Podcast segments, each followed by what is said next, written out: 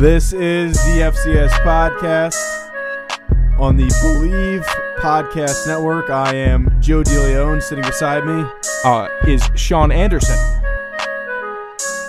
we're recording here today on a rainy Sunday.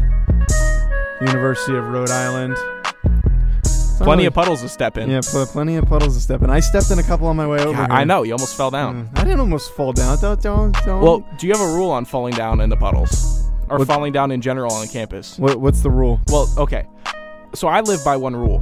Yeah, Like during during school, I literally I think I've only made one real rule for myself here, which is if I fall down, like on campus, like really fall down, I am packing my things up and I am not going to class and I'm just going home. During the snow up here, I've had that rule. If I fall down and slip in the snow, you just give I- up. Giving up, and I'm going home, and I'm just starting it over tomorrow. If I miss a class, uh, if I miss two classes, that's just my one rule. I've told you this rule. I think you have. See, I don't. I don't think I. I don't. Have, I don't have that that type of a mentality. I, like I think I don't have enough pride myself to just say screw it. I need to go home. I think I would just. I would suffer. I think that I would suffer. I would sit through it covered in a in, in a muck in a mess. it's not the feeling of, of the soaked clothing that I think would bother me. It's just the just I fell down, and you see me fall down on campus, right? You Yes. see- you Actually, see- no. I don't think I've uh, seen you. no, fall. I've yeah, seen you, you fall no one practice yeah, before. Yeah, yeah. That that I mean. I got a clip. I got to show you me falling down after this. Uh, it's From awesome. pr- from practice. Yeah, I, I take off like a rocket and I fall down. But um, I can't be the big guy on campus that just ate it. I can't be walking on the quad, slip on ice, go down, and then just get back up and resume for my day. Because if I go down, it's going to take a little longer to get up, and I got to get my bag, and it's just going to be a nightmare. So I'm not going to class. I'm just going to reverse it, and I'll double back. Walk all the way back down to the, the parking lot in, yep. in Uh, Plains. no, no, all I'll, the way to I'll find the bus. I'll find Oh, the bus. Yikes. Well, thank you for that little walking us through how you give up on your day when you've fallen The- apart. I, I, it hasn't happened yet, Yeah. But I got another another semester here yep.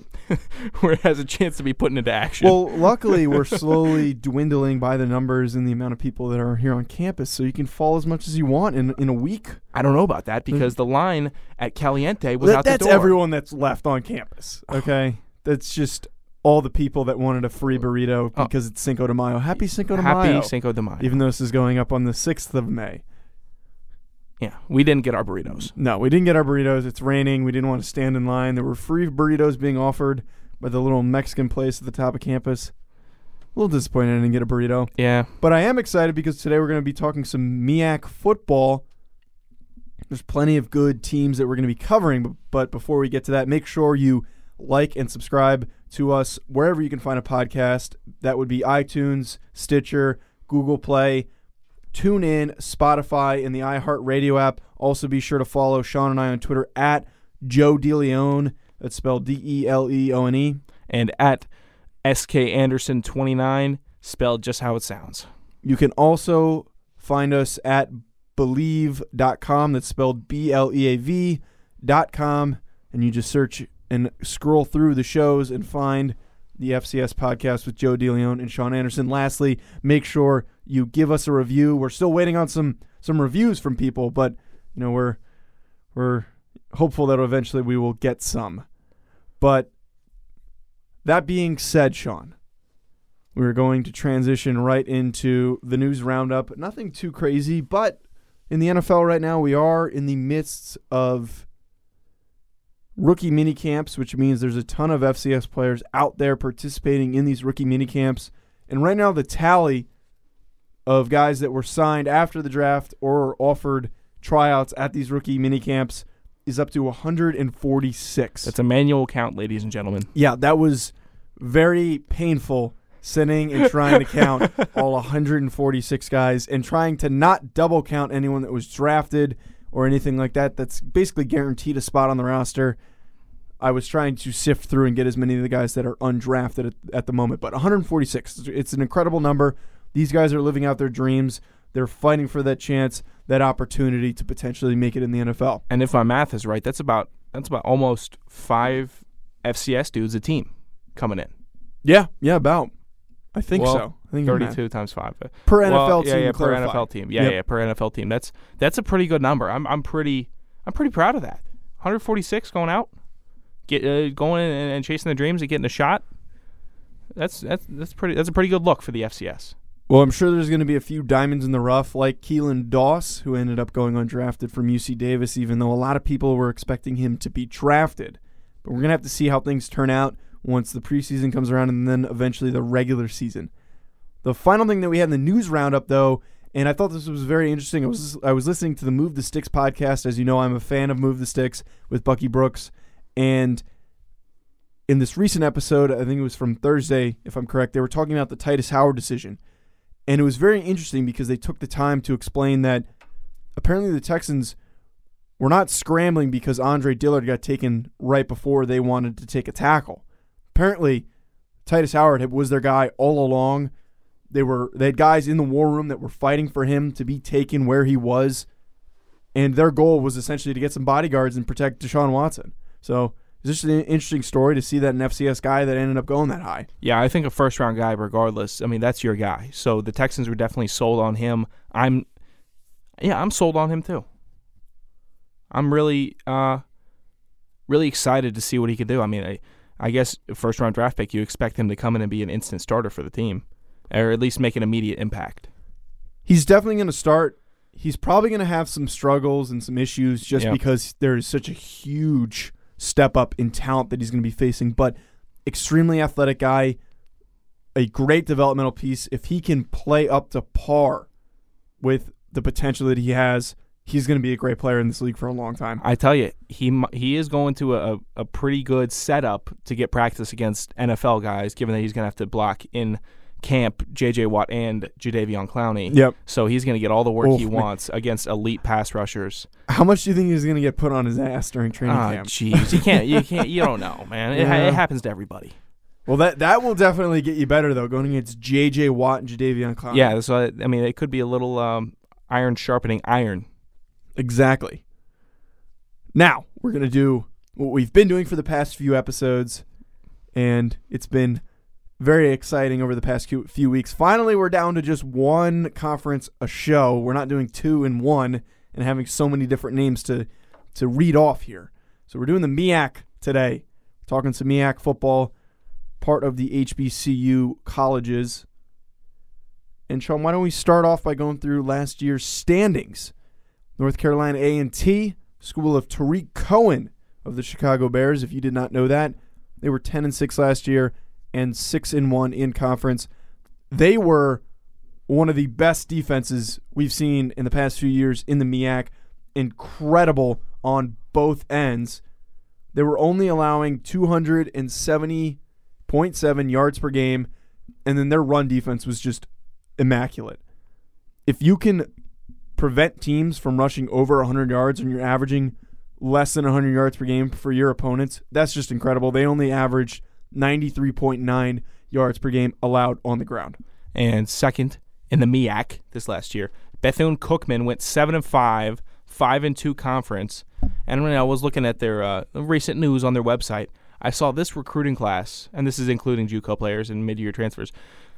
They hauled in 11 DBs Wow. in this in this recruiting class, which I that's a that's a pretty big number. That's Yeah. that's about how many uh, a little under how many we just carry regularly here. Yeah, I, th- they didn't really lose that many guys either, which is pretty interesting. But that, that also adds to the point, though, that how good of a ball hawking secondary they had last year. Yeah, 16 interceptions and four touchdowns that they were able to, to convert. Yeah, I guess it is uh, becoming a an FCS edition of uh, Legion of Boom. not Legion of Boom. What is it? DBU. Oh, That's what I was DBU, yeah. for. Or Strap You. Strap you. As- Where'd you get that from? Ike Taylor. Ike Taylor. That was his Sunday night intro. Uh, Strap for, you. no, no, was it Strap You or Ball You? I don't know. I think so. I, it was either, it was either it might have been alternating. And then they had the second most sacks in the MEAC last year with 25. So it's a good defense there at Cookman. Is that not the most scary thing you can see on a defense when they're able to get after the quarterback, but also their secondary is incredible at tracking the ball down? Like, how are you supposed to throw the ball? Every time you drop drop back, there's a chance of either you get pressured or you throw a pick, or something is your your ball's knocked down and, and you don't have any options. Right, and that's also a chicken or the egg type thing. Yeah. If it's a coverage sack or if it's your the um the D linemen are making the quarterbacks rush to throw, and then you get more interceptions off that. Yeah, and then just because the two things are, are smushed together, that there's no literal options for you to throw the ball. So they were incredible, and they're only going to get better, especially by bringing in those 11 defensive backs, like Sean pointed out. So next year is Florida A&M, six and five on the year, five and two in conference in 2018. They had a really good offensive output in 2018. They had 391.2 total yards per game, and then they had one of the better passing attacks with 232.9 pass yards per game as well. And then coming behind them was South Carolina State, five and six overall, four and three conference. Get this, Joe. 183 rush yards per game. That's incredible. Second best in the in the MEAC. That's just a. That's almost 200 yards a game. You're Yeah. rushing the ball. You almost don't even need to throw it Right. if you're running the ball that effectively. Exactly. Now, this next team, and it is easily one of the most exciting teams because of the list of guys on there, but also was the most disappointing team in the MEAC. I really hope they see a, we see a turnout turnaround from them, but they had an incredibly double-edged sword with some of the weapons that they had last year. They had a league best in total offense with 470.8 yards per game. Also, had the best rush offense with 192.8 rush yards, and on top of that, the best passing offense with 278 yards per game throwing the ball. But you you know you're probably thinking to yourself right now, well, how does a team go four and six and they're lighting teams up that they're facing on the scoreboard? How did they do that? They had the worst defense in the entire Oh. conference. The worst defense in every single in most categories. The worst pass Mm. and run defense and also in total defense. So things need to be cleaned up for them going into this year. Yeah, you definitely hope so. Coming in after Howard, North Carolina Central, five and six overall, three and four in conference. Yep, right after them is Morgan State 4 and 7, 3 and 4 in the MEAC, and then the home state Norfolk State, uh, four and seven overall, two and five in conference last year.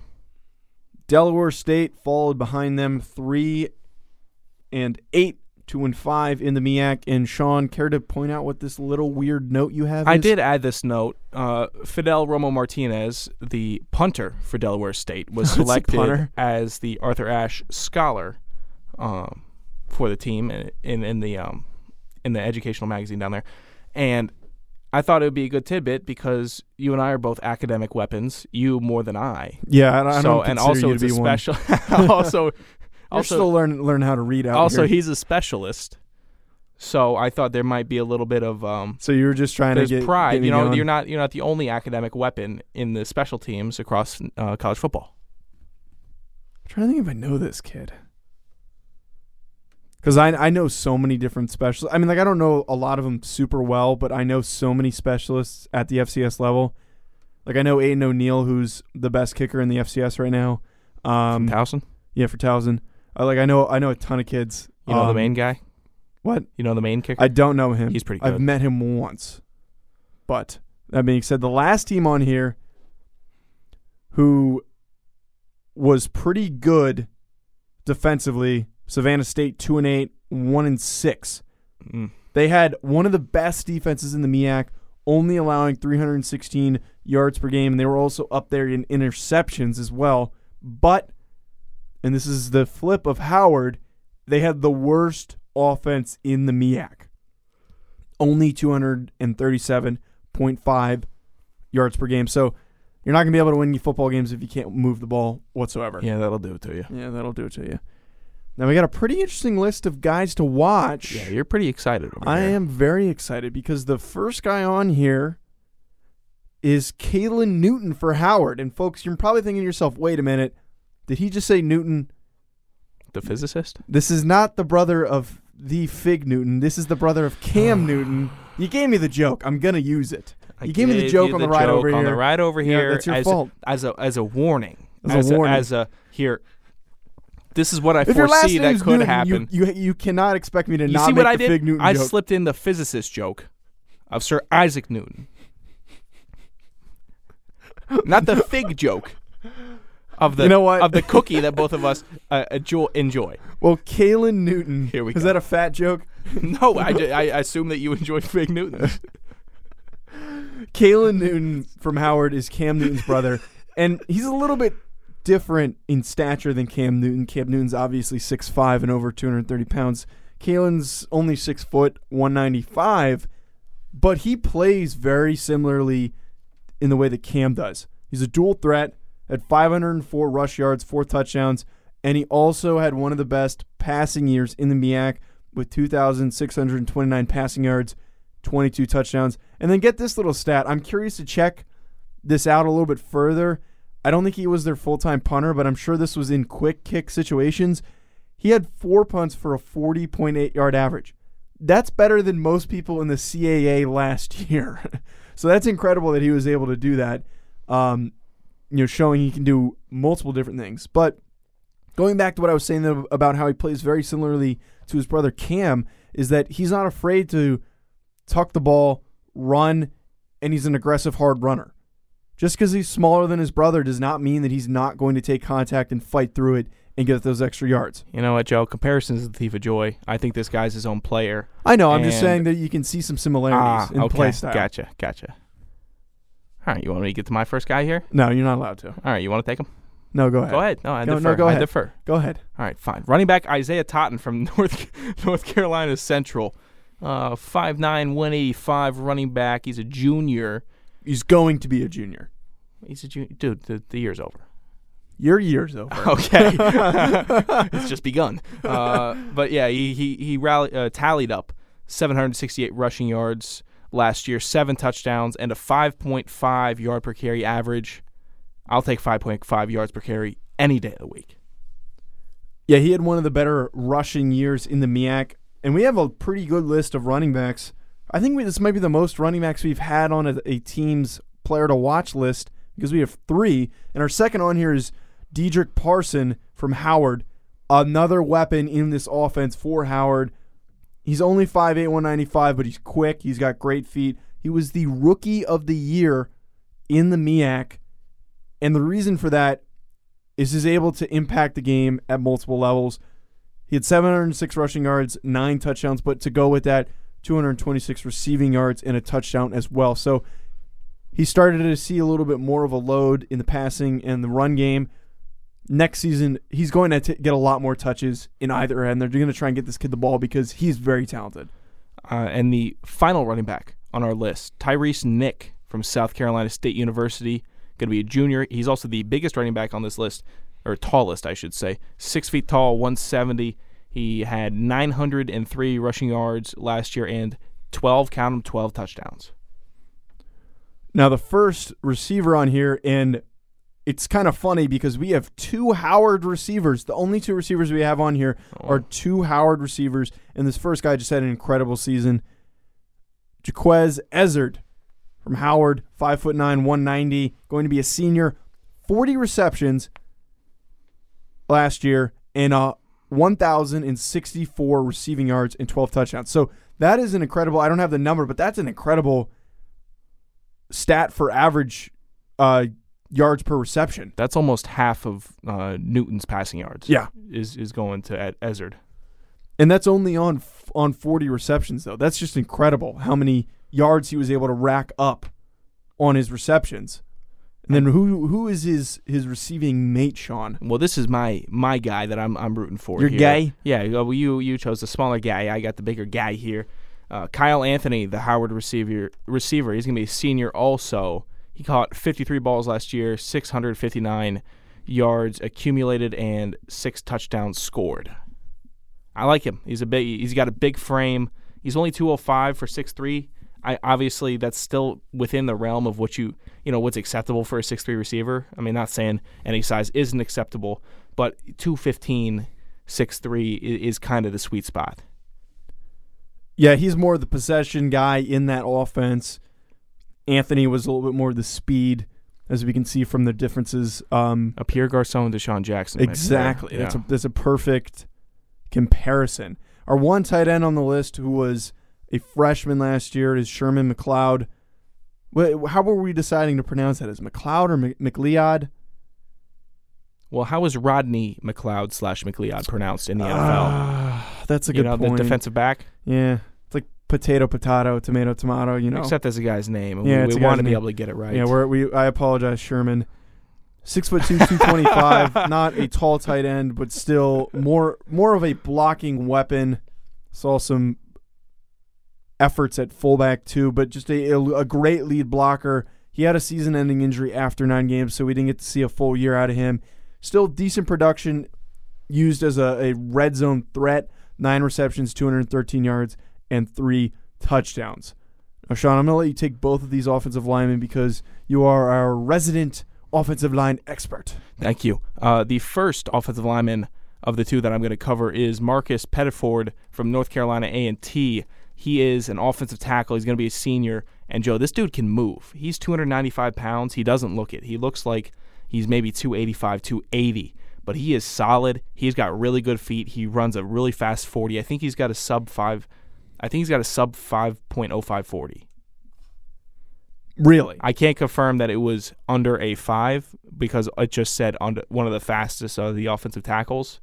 But if you're going to say fast, you, you'd assume it's under a 5.05. yeah, that that's that's pretty immaculate if he can if he can run that quick. I, yeah, he he looks like he's got some wheels. Uh, he is a really athletic offensive lineman, and NCA&T really happy to have him. And then the second offensive lineman I'll be going into is Caden Crawford, uh, Delaware State offensive lineman. He's going to be a senior also. Now, how I said that Paraford had really good feet. Crawford has really good hands. He's really good with his hands, long arms. When he gets his hands on you, you're not gonna you're not gonna move. He's got a really good jab.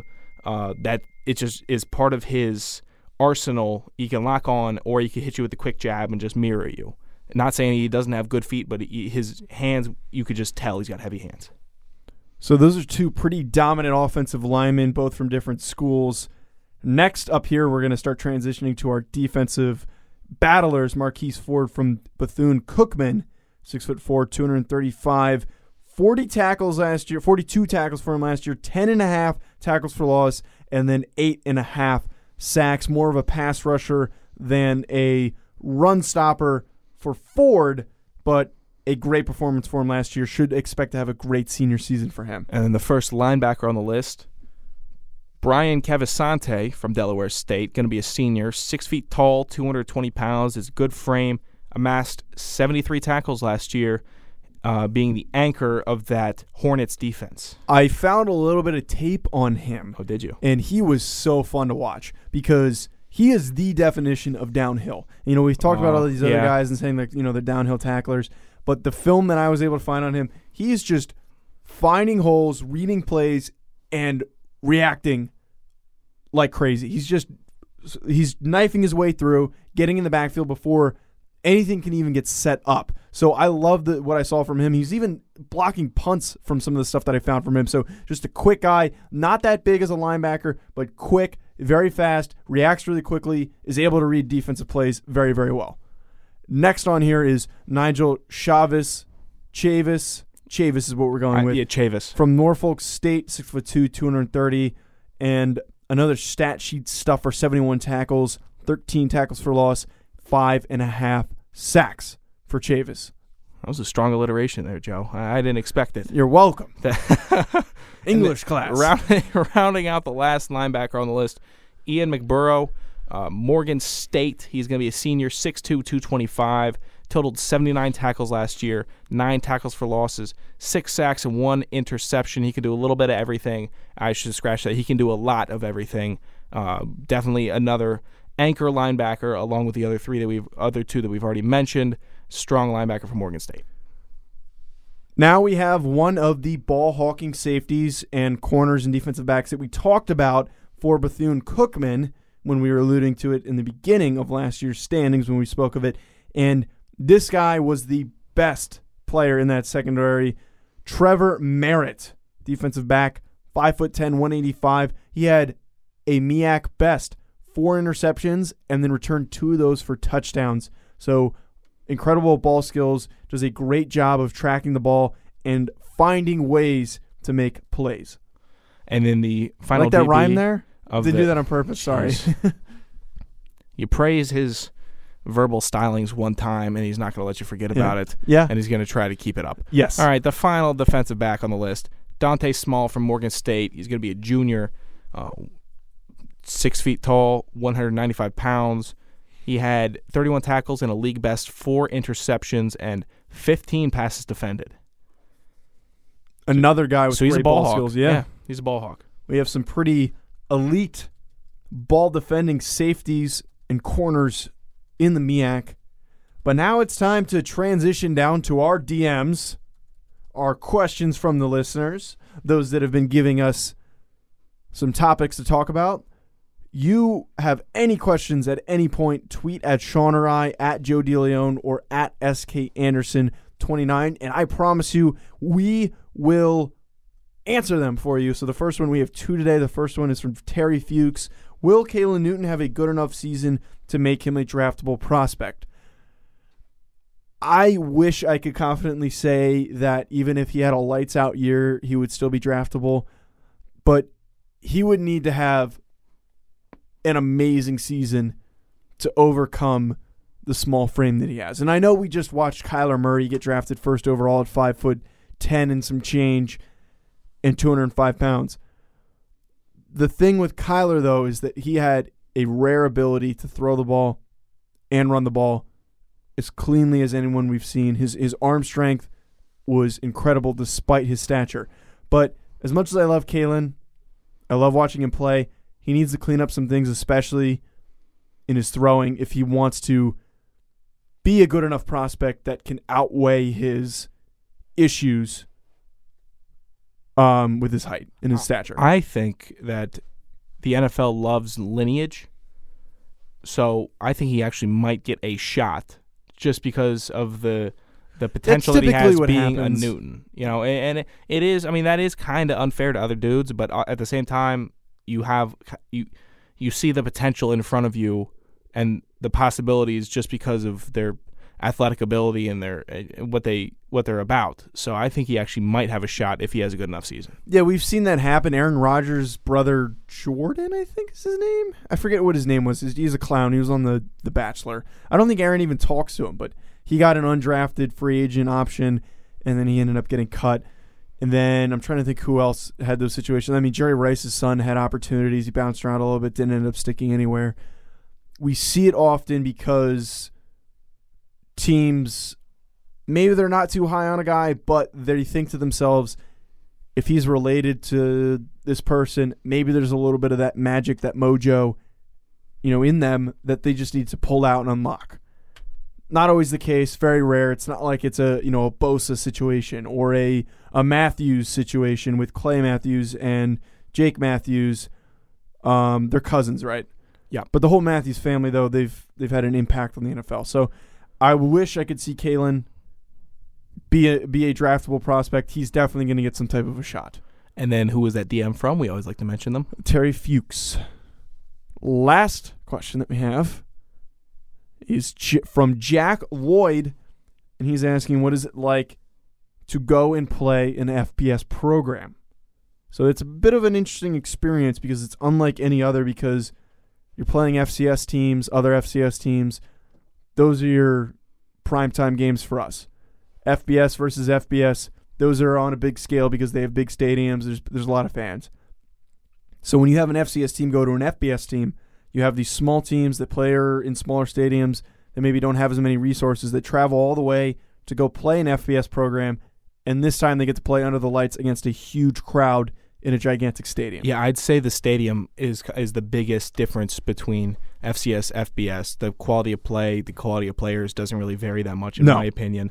But it's just the the crowd and the atmosphere when you're pulling up the. I mean, I, actually, I mean, maybe it's just because at URI we don't have a big tail tailgating scene, but UNH has a big tailgating scene. JMU has a big tailgating scene, uh, and they do tailgate at the at the FCS level, but FBS they just do it differently. They just live for it, and uh, it, it's kind of a different atmosphere rolling in there Uh, but other than that, there's really not much difference.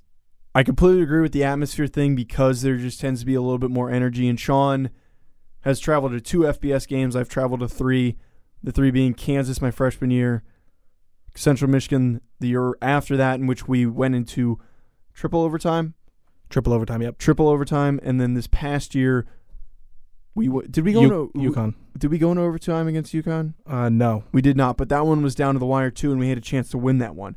But the one thing that you said about how there's not much of a difference in quality of play, that is 100% true. I just remember in these situations in the first quarter, guys coming off the field in, in whatever situation, all they were saying is these guys are not that good. They're not better than us. They're just in a better situation. They're at a better school or a bigger one, not even really Right. a better one Bigger. and we've been able to match up and play very well against some of these bigger programs, especially Central Michigan and especially Connecticut. And obviously, when you go up in the FBS, there's more NFL players that play in the FBS. But regardless, you're going to play against NFL players in the FCS too. I mean, it doesn't matter if if you think there's going to be a big culture shock in NFL dudes or non NFL dudes. There's really not. No, it's just certain programs are going to have less NFL guys Right. Than others. And even if you look at FBS programs, there's sometimes where FBS programs won't even have a guy that's even close to being tryout worthy. Um, and then meanwhile, you go to a school like JMU or North Dakota State, they'll have three or four guys. So really not much of a difference. It's always a fun experience getting to travel to those games just because it's it's something different. It's just different. Yeah, this year Sean and I are blessed with the opportunity to travel to Ohio to play Ohio University and Virginia Tech this year. Well, that's going to be it, though, folks. Thank you for sticking it out through it with us. Make sure you follow us on Twitter at Joe DeLeone and At SK Anderson 29. be sure to subscribe to us wherever you listen to your podcast Apple Podcasts, Google Play, Stitcher, TuneIn, Spotify, and iHeartRadio. Subscribe to us there. Give us a review on any platform that you listen to, just whatever you're thinking, good or bad. We would love some feedback. Also, drop a question in your feedback as well. We had some pretty good DMs today. We'd like to get more, possibly. Uh, we would like to get three to four DMs a show. I think it adds Yeah. different layers, and we can get off the, uh, not off tangent, but we can address different things that's not necessarily in our show prep. Uh, just DM us, reach out, and we'd love to answer your questions. Feel free to ask us stupid questions. Sean and I are the king of stupid questions. We ask a lot of them, and we love answering them, right, Sean? Uh, that's 100% correct. Well, also, if you're interested in advertising with us or Bleav, be sure to contact those at bleav.com. Contact information is on the website there. That is going to be it for us, though. Thank you for tuning in again. Have a wonderful rest of your day, folks.